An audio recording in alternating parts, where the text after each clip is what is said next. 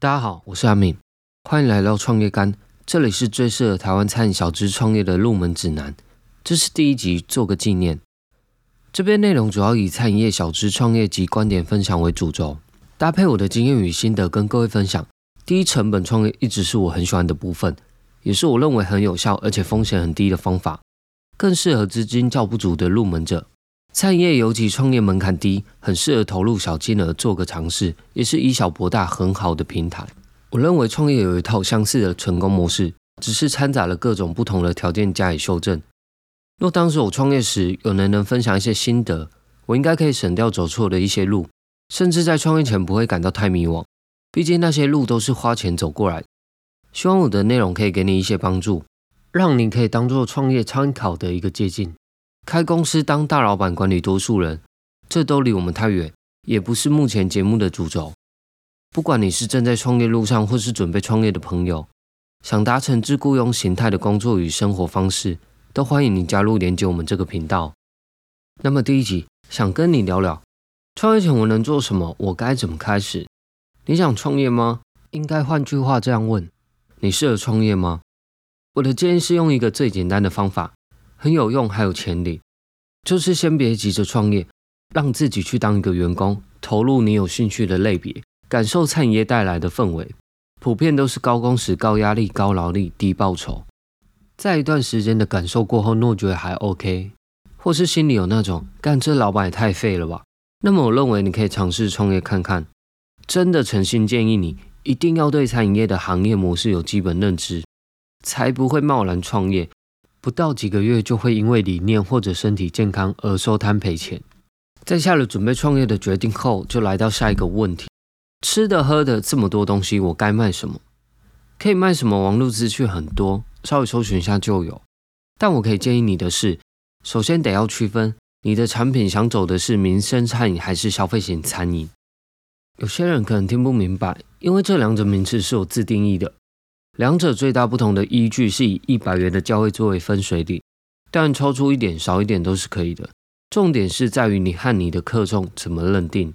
简单介绍一下两者：民生餐饮的 base 群众比较大，像是便当、卤肉饭、肉羹面、锅烧意面，甚至是鸡排、章鱼烧、甘草巴辣、手摇饮，我都把这些归类在于民生餐饮。又可因为时间与产品特性区分为正餐与小吃类，大致上都有个特点。就是价格往往不超出一百元，或是一百元多一点，一周吃三天也 OK。入手价不高，不会特定目的的购买。购买前你可能不用想太多，哦，不一定需要良好的用餐气氛。这种形态投入的资本往往较少，商品价格低，群众接受度高，以外带型为主力或内用外带兼具。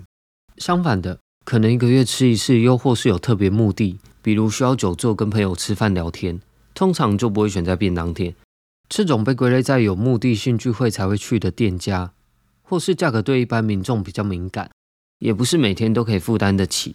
这种我称之为消费型餐饮。蛮多人想要开的咖啡厅，一杯咖啡一百五、两百元以上，通常都是这类型的。这种投入的资本往往较高，气氛较佳，价格低中上都有。以内用饭桌为主力，外带为辅。当然也有介于这两者中的形态。有机会的话，再另外跟大家讨论。那么回归我们的主题，小资创业，我会建议你的是朝向民生餐饮发展。我认为成功率比较高，就算失败了，所花费的成本也较低。在确立了发展方向后，你可以根据以下两个大方向去选择你想贩卖的产品。第一，品相少，少而精。啊，品相少有助于提升单店的专业度，专门店的形象会更深植人心。简单来说，就是记忆点，人们对你的品牌印象会更深刻。与其花时间研发一堆普通的东西，不如专注几个所谓全雷达商品。第二，产品制备单纯，出餐速度快。若产品制作较单纯，可降低开店的准备时间。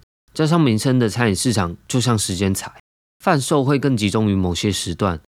你的产品若只需简单后处理，加热即可出餐是最理想的状态。简单举例如油饭、面类、羹类、豆花、烤地瓜。这些大多为接近成品的状态，出餐节奏可以是相当明朗快速的。加上对民生餐饮的内用模式，出餐速度快也会间接影响翻桌率。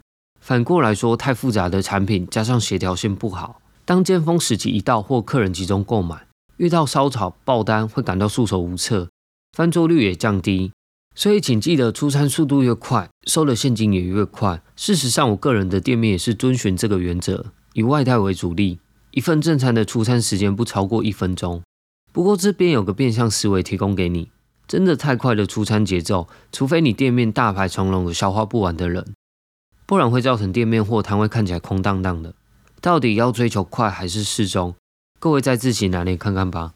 依照上述大方向设定好产品后。就可以准备以小店或摊贩形式为目标迈进。为什么以小店或摊贩是我极力推荐的呢？下集告诉你。以上就是今天跟各位分享的内容，希望你会喜欢并对你有帮助。如果你有其他想法或想分享的事情，欢迎写信给我，一起在创业这条路上努力吧。下次见。